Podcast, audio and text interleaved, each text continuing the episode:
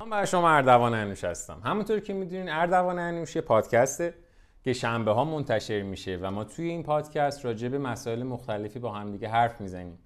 مثل داستان برندا مثل اینکه مدیریت برای حوزه فشن به چه صورتیه. آموزش میشینیم یه سری مقاله با هم دیگه می‌خونیم این مقالات رو خلاصه می‌کنیم و کلی اتفاقای جذاب دیگه. و اردوان انوش یک نام تجاریه که از کنار هم قرار گرفتن چهار تا شریک به وجود اومده که ما چهار تا کار مختلفی انجام میدیم آموزش میدیم مشاوره میدیم ایونت برگزار می‌کنیم و کلی کار دیگه که همه این خدمات ما رو می‌تونین توی سایت اردوانانوش.com ببینینش. دو تا پادکست قبلی صدامون خیلی بد بود. کلی خشخش می‌کرد و کلی اتفاقای بد بود در حدی که خود منم اصلا دوستش نداشتم. ولی طبق جدول زمانبندیمون مجبور شده بودیم متاسفانه منتشرش بکنیم و از بابتش هم خیلی زیاد ناراحتیم. هم خیلی زیاد خوشحالیم. خیلی ناراحتیم به خاطر اینی که خب یه کاری انجام دادیم که بیکیفیت و اصلا قبولش نداشتیم. خیلی زیاد در عوضش خوشحالیم به خاطر اینی که باورمون نمیشه که اینقدر فیدبک های خوب گرفتیم و اینقدر آدما به خوبی و مهربونی اومدن با ما صحبت کردن و بهمون گفتن که چقدر دوستمون دارن. چقدر پادکست ها تا حالا براشون مفید بوده و چقدر حیف که این پادکست هایی که اینقدر دوست داشتن و اینقدر براشون مفید بوده رو توی این دو هفته نتونستن گوششون بدن و اذیتش کرده. و یه نکته که هممون می‌دونیم می‌دونیم که پادکست های اردوان انوش مثل یه دوسته که کنارمون نشسته و توی مسیری که داریم با هم دیگه میریم حالا یا صبح سر کار یا داریم با هم دیگه صرفا یه قهوه می‌خوایم می‌خوایم با هم دیگه گپ بزنیم. و از اونجایی که گپ زدن با هم دیگه edit نداره پس در نتیجه پادکست های ما هم edit نداره. یعنی وقتی که داریم با هم دیگه حرف می‌زنیم ممکنه یه این وسط یکی من صدا کنه من سرفم بگیره تشنم شه بخوام یه لیوان چای بخورم. و اتفاقای مثل این. برای همین اولش کلی زیاد ازتون معذرت می‌خوایم که اینقدر پادکستامون بدون edit و اتفاقای دیگه. از این هفته ما یه دونه مهمون خیلی خیلی جذاب داریم به خودمون و اونم اینه که پادکست های اردوان انوش از اینجا به بعد قراره که اسپانسر داشته باشه. اسپانسر این قسمت و کلا این ماه پادکست اردوان انوش یه در اصل گروه آموزشی فوق العاده جذابه توی دانشگاه تهران که اینا فشن ام بی درس میدن. فشن ام بی میشه چی؟ میشه در از همون ام بی مدیریت حرفه کسب و کار با گرایش مد و لباس و زیورالات. توی دانشکده کارآفرینی در دانشگاه تهران اینا یه گروه هن که اساتید فوق العاده معرکه‌ای دارن مثل دکتر پوریای اقمایی مثل آقای صدر شریعت مدار که خودشون برند جذاب آرکیو فشن دارن. عرض کنم خدمتتون مثل آقای حمید اکبری و خیلی از افراد سرشناس دیگه دارن اینجا کنار هم دیگه جمع میشن به بچه ها fashion MBA تدریس می‌کنن. اساتید رسمی خود دانشگاه تهران هم هستن یه دوره فوق العاده جذابه که از طریق سایت خود دانشکده کارآفرینی دوره های آزاد MBA شما می‌تونید اونجا شرکت بکنین فقط تنها مسئله که وجود داره اینه که اگر که شما بخواید تو این دوره شرکت بکنین یه مصاحبه داره بعد اون مصاحبه رو انجام بدین و قبول بشین. و در کنارش هم این که باید حتما حتما حداقل مدرک لیسانس رو داشته باشین تا بتونین وارد مقطع MBA یا همون Master of Business Administration بشین این اپیزود می‌خوایم با هم دیگه راجع برند دیور صحبت بکنیم. برند دیور جزء برندهایی که خب هممون 100 درصد میشناسیمش. یه برندیه که اصلا ناخداگاه تو ذهنمون خیلی برنده برند لوکس و خیلی برنده برند خاصیه.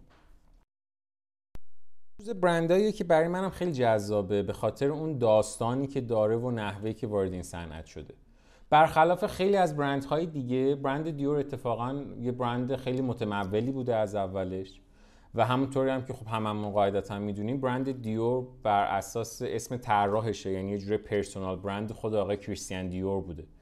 که توی شهر ساحلی توی فرانسه به دنیا میاد و دومی فرزند از یه خانواده پنج نفر است. پنج نفر نه ببخشید هفت نفره. پنج تا فرزند با دو تا پدر مادر میشن هفت نفره. و پدرش اتفاقا فوق العاده ثروتمند بوده.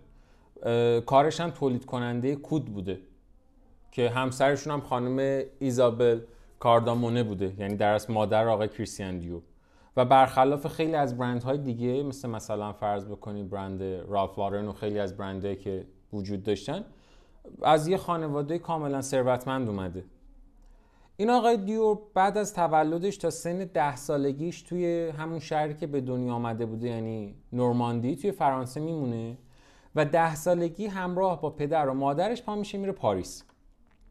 اونجا شروع می‌کنه درس خوندن بعد جالب رشته ای که می‌خونه آقای دیور رشته علوم سیاسی بوده توی فرانسه و توی پاریس. و از اون عجیبتر اینه که بعد از اینکه درسش تموم میشه میره توی ارتش و شروع می‌کنه به خدمت کردن. و اصلا تا سال 1935 طراحی لباس رو شروع هم حتی نکرده بوده. و تازه سال 1935 بعد از اینکه از خدمت برمیگرده دوباره برمیگرده میاد پاریس اونم از سر علاقه شخصی که داشته شروع می‌کنه به طراحی کردن لباس.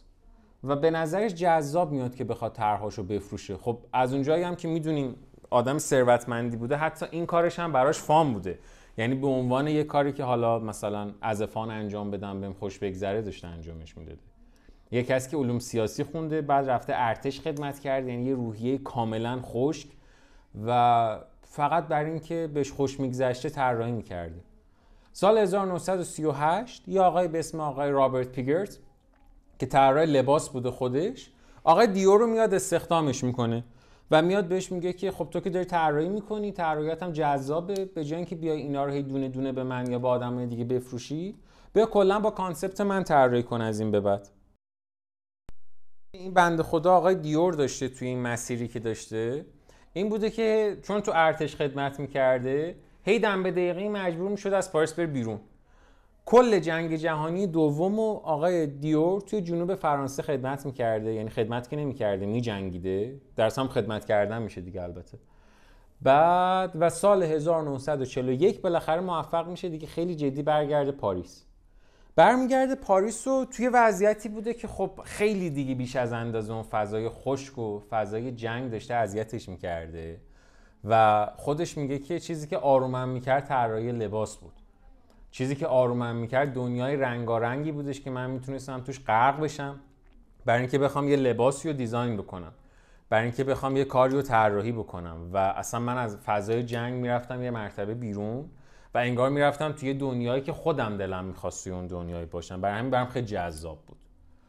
سال 1941 که برمیگرده میره پاریس این سری خیلی جدیتر میره توی یه سالن طراحی فوق العاده بزرگتری مشغول به کار میشه. که برای یه آقایی بوده به اسم لوسین لنونگ اگر من اسمشون البته درست بگم. و سال 1946 یعنی 5 سال بعدش با پشتیبانی مارشال بوشاک که خودش صاحب یه کارخونه منسوجات و نساجی خیلی خیلی بزرگ بوده بهش کمک می‌کنه تا سالن مد خودش رو افتتاح بکنه. یه جورای آدما معتقدن که دیور اون کسی بودش که کمک کرد تا پاریس محاصره شده توی جنگ جهانی دوم دوباره تبدیل بشه به پایتخت و مرکز مد. یعنی خیلی اعتقاد داشتن که اگر که دیور نبود توی اون سالها هیچ وقت این اتفاق توسط آدمای دیگه نمی‌تونست بیفته. و دیور یه کار جذابی که انجام داده بود این بودش که اصلا نوع installation کاراش رو تغییر داد. یعنی یه لباس طراحی می‌کرد collection لباس خیلی جذابی هم اتفاقا طراحی می‌کرد. ولی در کنارش یه جورایی میگن مثلا برای طرف حرمت داره اینی که این لباسی که داره طراحی می‌کنه رو کجا بذاره. انگار این برای مثلا برند دیور و خدا آقای دیور هم خیلی صادق بود. براش حرمت داشت که لباسی که طراحی می‌کنه رو قرار رو تن چه مانکنی ببره. برای همین یکی از کار جذابش این بودش که میومد یه سری مانکنایی هم طراحی می‌کرد و برای اونو اسم میذاشت. مثلا یه مانکنی داره تو سال بهار در از سال 1947 که اسمش رو گذاشته بوده کارول که شبیه یه هشت بوده. یه مدل جدیدی بوده که هممون هم دیدیمش 100 درصد که این مثلا عطرش هم وجود داشت از برند دیور که شبیه هشت انگلیسی شبیه ایته که شونه های برجسته داره ران های خیلی مشخص و برجسته داره ولی کمرش باریکه. یه جورایی می‌تونیم بگیم که بالا تنه بزرگ پایین تنه بزرگ ولی برعکسش کمر خیلی خیلی باریک. و میومد روی این مدل از مانکنا لباس های خودش رو دیزاین می‌کرد و اینستالیشن می‌کرد و نمایش می‌داد. و جذاب هم بود دیگه. یه جورایی می‌دونین داشت برای چشم آدما خط شکنی می‌کرد و این خیلی اتفاق جذابی بود. یا مثلا بهار سال 1953 یعنی تقریبا 6 سال بعدش اومد دوباره یه سری تصویر دیگه نشون داد به آدما به اسم لاله. اومد کلی طرحهای پرگل و پرنقش اومد با آدما نشون داد و گفتش که این یکی یه مانکنی به اسم خط A. می‌خوام اینو درست بکنم. که این خط A هم چیز جالبی بود. یه کمر نامشخص داشت این مانکنه نیمروخ صاف داشت. و روی رونهاش و روی پاهای پهن و عریضی که طراحی کرده بود یه جورایی حرفی شبیه به حرف A رو داشتش نشون می‌داد. ولی در کنار همه این اتفاقا و در کنار همه این اینستالیشن های جذاب دیور یه چیزی رو خیلی خوب بلد بود. اونم اینو خوب بلد شده بود که اگر که قراره که من یه لباسی رو طراحی کنم یا اگر قراره من یه کاری رو طراحی کنم یه مصنوعی رو طراحی بکنم عطر کیف کفش هر چیزی که هست خودش به ذات باید حرف برای زدن داشته باشه و خودش باید روایتگر یک ماجرایی باشه. خودش باید روایتگر یک داستانی باشه.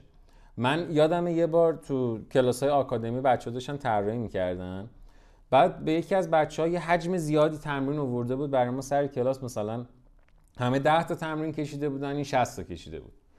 بعد نگاه که می‌کردی اینا همشون مثل همدیگه بودن. یعنی واقعا فرق اونقدر با همدیگه نداشتن. اگر که این تمرین رو توی مثلا طول کلاس انجام داده بود برای من جذاب بود که خب می‌خواد سعی کنه مهارتش رو ببره بالا. ولی زمانی دو این تمرین رو انجام داده بود که جوجمان بود. یعنی جوجمانی که همه 10 تا آورده بودن و 60 تا آورده بود. و یه جورایی انگار کالکشنش بود الان 60 تا هستن بعد بهش گفتم که خب چرا این کار کردی؟ گفتش که اینا هر کدومشون ببین این با این متفاوته این با این متفاوته این اینجاش مثلا برجستگی داره این فوررفتگی داره. بعد گفتم خب این الان چه داستانی رو داره تعریف می‌کنه که این یکی گردن بنده تعریف نمی‌کنه؟ یا این روایتگر چه اصلیتیه که این یکی روایتگر اون نیست؟ تو می‌خوای با این collection چی رو به من نشون بدی؟ این گردن بنده قراره راجبه چه ماجرایی صحبت بکنه که این یکی صحبت نمی‌کنه راجبش. اگر قراره همه اینا فقط راجبه یه موضوع حرف بزنن که خب چرا 60 تا ازش داریم؟ چرا 5 تا نداریم؟ چرا 60 نفر باید راجبه یه موضوعی صحبت بکنن؟ و اصلا از اون بدتر اینا چرا هیچ کدوم راجبه هیچ چیزی حرف نمی‌زنن؟ و اینو دیور خیلی خوب بلد بود. برای همین توی اون زمان یعنی ما داریم راجع به دهه داریم راجع به چه سالی صحبت می‌کنیم؟ سال مثلا 1954 1955 تو دهه 60 دهه 60 میلادی. بعد توی اون زمان سعی می‌کرد طراحیایی بکنه مربوط به زمان امپراتوری دوم. یه جورایی سبکای تاریخی رو سعی می‌کرد شبیه سازی بکنه. و فقط هم تو لاین زنونش این کار نمی‌کرد. یعنی مشابهش رو توی لاین مردونه داشت. مشابهش رو توی حتی قفسه بندی های مدرنش داشت. و این فوق العاده اتفاق جذابی بود. و آقای دیو یکی از دلایلی که من دوستش دارم اینه که باهوشم بود. چرا باهوش بود؟ به خاطر اینکه این آقای دیور یه شریکی داشت به اسم جکوس رویت. اگر میگم باز دوباره اسمش رو درست بگم. بعد این می‌رفت چی کار می‌کردن این دوتا با هم دیگه؟ یه چیزی رو فهمیده بود که آقا اینی که من بخوام یه جا بشینم تا آدمای زیادی بیان سمت من یه جورایی غیر ممکنه. به خصوص داریم راجع بعد از جنگ جهانی صحبت می‌کنیم دیگه. برای اینکه یه ذره حالا هواش دستتون بیاد فرض بکنین که مثلا جنگ ایران و عراق تموم شده. بعد یه کسی پاشه بیاد بگه که آقا من الان می‌خوام از این به بعد سبک مثلا تاریخی و توی لباس هم بیارم. مثلا برای مردم اهمیتی نداره اون لحظه. بعد از جنگ برای همه مهم اینه که ما اتوبان داشته باشیم خط لوله مثلا آب درست داشته باشیم برقمون قطع نشه زیر ساختایی که تو جنگ خراب شده درست بشه. و دیور توی اون زمان داشت این کارا رو می‌کرد. برای همین چیکار کرد؟ اینو شریکش با هم دیگه گفتن آقا ما بشینیم همینجوری قرارداد B2C ببندیم که نمیشه. B2C یعنی چی؟ business to customer گفتم پس ما بریم چیکار کنیم؟ اینا خیلی جدی رفتن پیش قدم شدن. برای بستن قراردادهای B2B یعنی اصطلاحا همون قراردادهای سازمانی که امروز وقتی ما به بچه ها میگیم یک جوری گارد می‌گیرن راجع به قراردادهای سازمانی که مثلا فکر می‌کنن یه اتفاق خیلی بده. ولی برند دیور یکی از دلایلی که باعث شد خیلی زیاد موفق بشه بستن قراردادهای بی تو بیش بود. مثلا سال 1948 یه مرتبه رفت یه قرارداد خیلی خیلی پرسود بست برای لباسهای خزدار جورابای زنونه ساق بلند و عطر. که نه تنها براش یک درآمد وحشتناک درست کرد قرارداد بی تو بی این شکلی که من مثلا میرم با یه سازمانی قرارداد میبندم و یه مرتبه مثلا ده هزار تا از پرسنل اون سازمان منو می‌شناسن.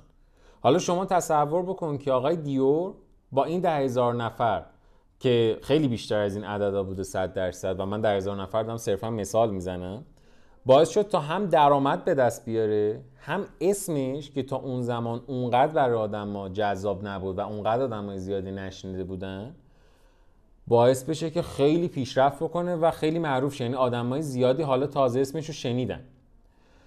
این برنده کلا محصولات مختلفی هم داره. وسایل لوکس داره جواهرات داره اکسسوار داره لباسای مردونه داره زنونه داره عطر داره لوازم آرایش داره. همه چی داره تولید می‌کنه.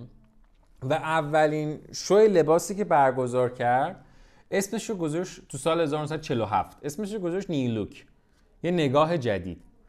یه جورایی می‌تونیم حدس بزنیم که اون آدم خشک اون آدمی که خب سالها داشته خدمت می‌کرده توی ارتش این نیولوکش می‌تونه یه جورایی حتی یه تلنگری به زندگی خودش باشه.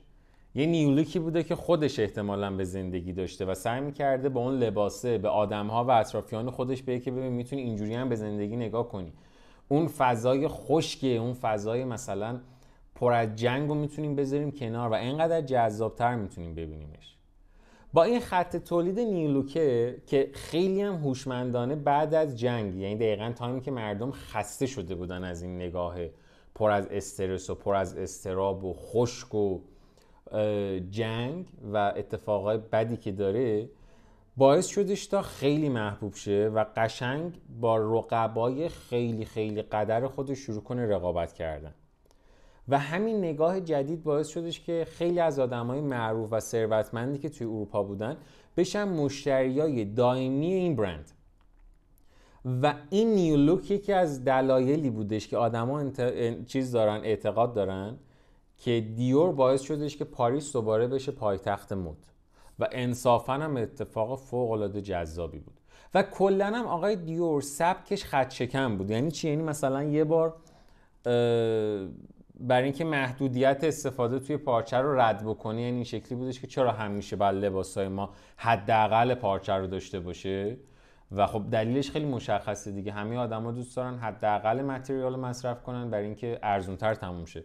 آقای دیور یه مرتبه من گفت نه آقا این حرفا چیه؟ اتفاقا من دلم می‌خواد حد اکثر پارچه رو مصرف کنم. یه جورایی مثلا think out of the box بود هم میشه اومد 20 یارد پارچه یه عدد خیلی زیادی یعنی تقریبا مثلا فرض کنید یه تاقه پارچه رو برداشت. به صورت فوق العاده افراطی. ولی در این حال خب خیلی هم ناورانه شروع کرد همینجوری دور تا دور اون مانکنی که داشتش و می‌خواست اینستالیشن باش انجام بده پیچیدن. مثلا شونه های گرد براش درست کرد یه کمربندی براش درست کرد که محکم بسته میشه.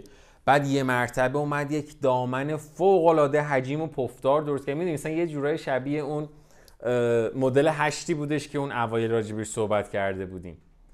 و انقدر جذاب بود برای آدم ها انقدر جذاب بود این نگاه جدید این New Look ه که باعث شده بود تا سال به سال این collection New Look و این طرز تفکر New Look ی که داشتش باعث محبوب تر شدنش بشه.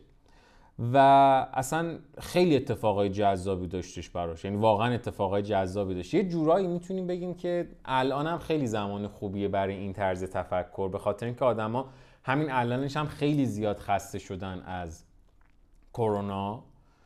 و صد درصد اگر یه کسی یه مرتبه بیاد یه دنیای رنگارنگی براشون طراحی بکنه و بیاد یه دنیای رنگارنگی پر از امید جذابه که همه در کنار همن.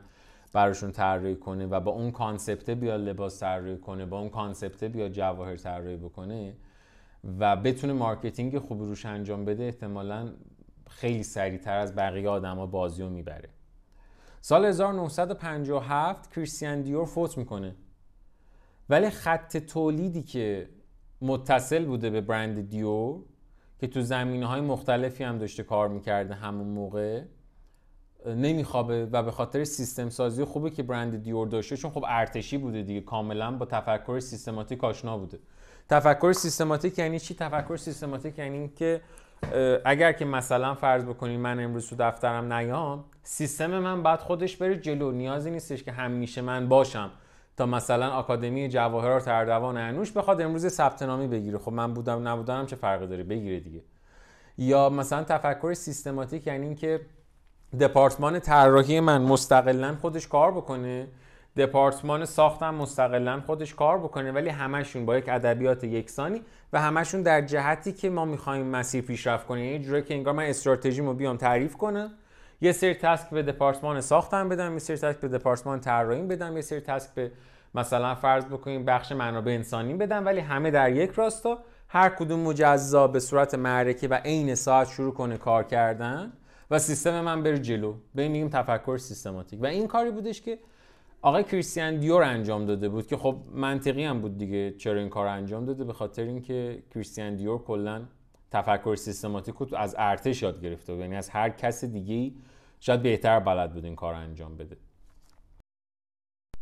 اتفاق جذابی که راجع به این برند وجود داره خب می‌دونیم برند کریستیان دیور یکی از جذاب ترین الماناش همیشه اتراشه که سال 1947 هم گفتیم که اصلا اولین عطری که زد به یاد خواهرش زد که ما اونو به عنوان Miss Dior میشناسیمش. یه عطری که به یاد خواهرش کاترین دیور درست شده بود.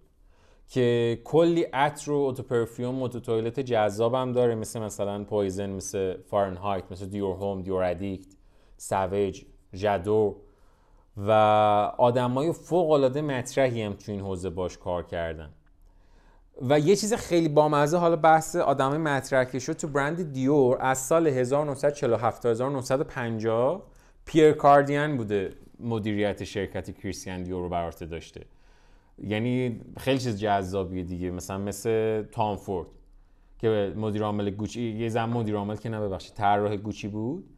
ولی خب مدیریت شرکت کریستیان دیور برای تقریبا سه سال و نیم چهار سال دست پیر کاردین بوده. و سال 1949 یعنی یه سال قبل رفتنش این آقای پیر کاردین یک کار معرکه ای می‌کنه و اصلا به عنوان مرد توسعه خارجی دیور میشناسنش. یعنی کسی بودش که باعث شد تا برند دیور توسعه پیدا کنه به خارج از فرانسه. این بودش که اومد توی نیویورک سال 1949 اولین بوتیک عطر تخصصی کریستیان دیور رو افتتاح کرد اونجا. و یه چیز خیلی بامزه اینه که 75 درصد از صادرات مد فرانسه و 5 درصد از درآمد کل صادراتی کشور فرانسه توسط دیور انجام می شده توی اون سالا. و این خیلی اتفاق عجیب غریبیه. یعنی این آقای پیر کاردین به نظر مثلا داشته معجزه می‌کرده.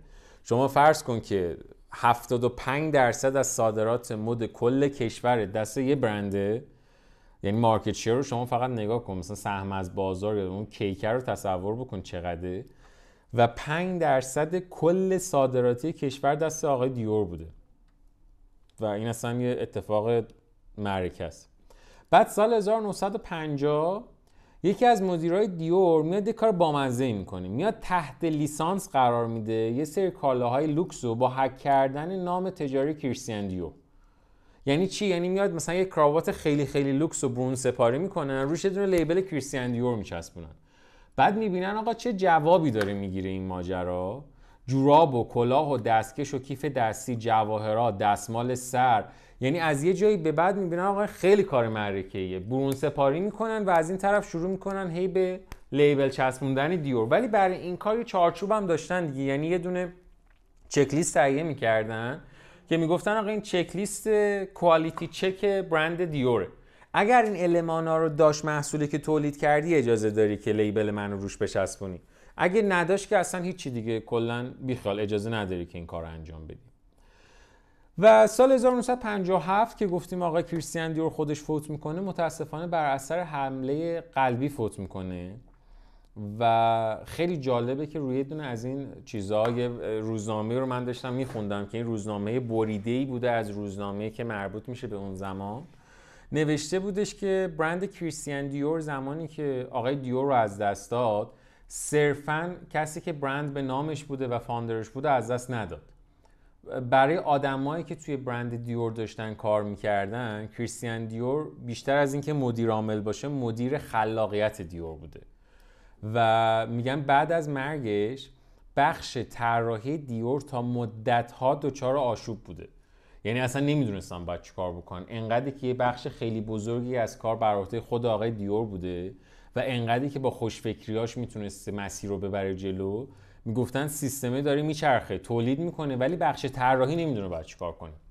یعنی از اون تفکر سیستماتیک تنها قسمتیش که میلنگیده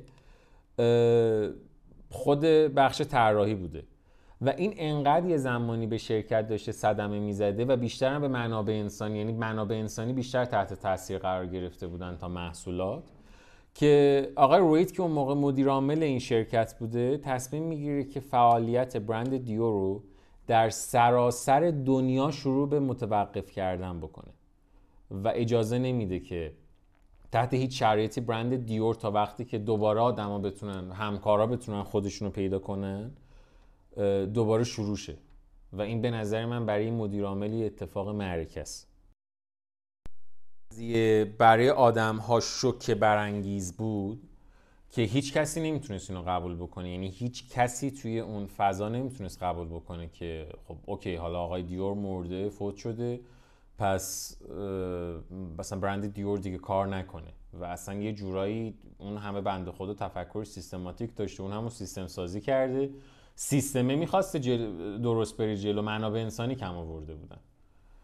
و این آقای رویت میاد یه کار جذابی می‌کنه. یه جوان 21 ساله رو میاره می‌کنه مدیر هنری شرکت. بعد این آقای 21 ساله کی بوده؟ ایفسن لوران. و ایشون میاد یه جوان 21 ساله ای پا میشه میاد اونجا و یه کار خیلی جذابی می‌کنه که شاید خیلی جسارت می‌خواد انجام دادن این کار. معمولا خب وقتی یه کسی میشه مدیر طراحی شرکتی متاسفانه اولین کاری که می‌کنه میاد کل برند رو میریزه به هم و نمی‌دونم طرحها رو عوض می‌کنه پارچه رو عوض می‌کنه. این آقای لوران میاد تمام طرحها رو می‌ذاره جلوش و سعی می‌کنه که مثل برند دیور فکر کنه. سعی می‌کنه مثل برند دیور ببینه سعی می‌کنه مثل برند دیور بشنوه. و یه جوره من یادم دبیرستان که بودم تو پرانتز البته اینو بگم یه کتابی میخوندم از آقای آنتونی رابینز. بعد اسمش هم واقعا یادم نیست چی بود. ولی بعد اصلا عجیب ترش اینه که حتی کل کتابم یادم نیست واقعا. ولی مقدمهش رو یادمه. مقدمه کتاب این بودش که از زندگی خودش تعریف می‌کنه مثل همه کتابای دیگهش بعد یه جاش یه جمله خیلی جذابی داره میگه اگه تو یاد بگیری که مثل یا آقایی فکر بکنی نتایجی رو به دست میاری که اون آقای به دست آورده. اگر که تو می‌خوای مثل مایکل شوماخر رانندگی بکنی بعد سعی کنی جوری فکر کنی که مایکل شوماخر داره فکر می‌کنه. جوری تصمیم بگیری که اون داره تصمیم می‌گیره. اون موقع می‌تونی به نتایجی برسی که اون آدمه می‌رسه. که خب این یه ذره از نظر علمی نیاز به البته دادن یه سری شاخ و برگام داره دیگه. جوری فکر بکنی که آقای مثلا فرض بکنی مایکل شوماخر در اون شرایط فکر می‌کرده نه اینکه کلا یه نسخه ثابت بخوایم بپیچیم. و ایشون هم میاد همین کارو می‌کنه. سعی می‌کنه مثل دیور فکر بکنه ولی میگه که بیاین یه کاری کنیم. یه ذره ساده تر یه ذره مینیمال تر جنس پارچه ها یه ذره لطیف تر و ایف سان لوران میشه قهرمان برند دیور. و آدم ها همیشه توی زندگی از ایو سن لوران به پاکی به به عنوان واقعا یه hero یاد می‌کردن توی فرانسه و کسایی که با برند دیور در ارتباط بودن. به خاطر اینکه برند رو از مرز نابودی نجات داد با یه تفکر کاملا درست. که یه ذره بیانصافیه ولی مثلا یکی از منتقدا راجع به این توی یوتیوب یه حرف یه حرفی که من زیاد قبولش ندارم. که نوشته بودش که نه ننوشته بود تو یوتیوب داشت مصاحبه می‌کرد میگفتش که به نظر من دلیل اینکه سان لوران اون سالا تصمیم گرفت که مثل دیور فکر بکنه ولی ساده تر ولی مینیمال تر ولی لطیف تر هوشش نبوده. به نظر من دلیلش این بوده که اعتماد به نفس نداشته. ولی به نظر من دلیلش این بوده که جسور بوده. انقدر جسارت داشته و اتفاقا انقدر باهوش بوده که position یه برند رو نمی‌خواسته تو ذهن مخاطبش و تو ذهن بقیه آدما جابجا بکنه. و این به نظر من خودش یکی از معرکه ترین اتفاقایی که می‌تونه یه کسی برای برندی داشته باشه. مرسی که در کنار هم دیگه بودیم. مرسی که گوش دادین. مرسی از fashion MBA توی دانشکده کارآفرینی دانشگاه تهران که این فرصت رو به ما دادن که بتونیم با هم دیگه پادکست داشته باشیم. بازم ببخشید برای صدای ویدیوی قبلی. امیدوارم که واقعا اینجا صدا این یکی ویدیو حداقل مثل اون یکی پادکست مثل پادکست قبلی نباشه و دمتون هم گرم با اینکه دو تا پادکست با صدای بد گوش دادین داریم سومی هم گوش میدیم مخلصیم. خدا نگهدارتون.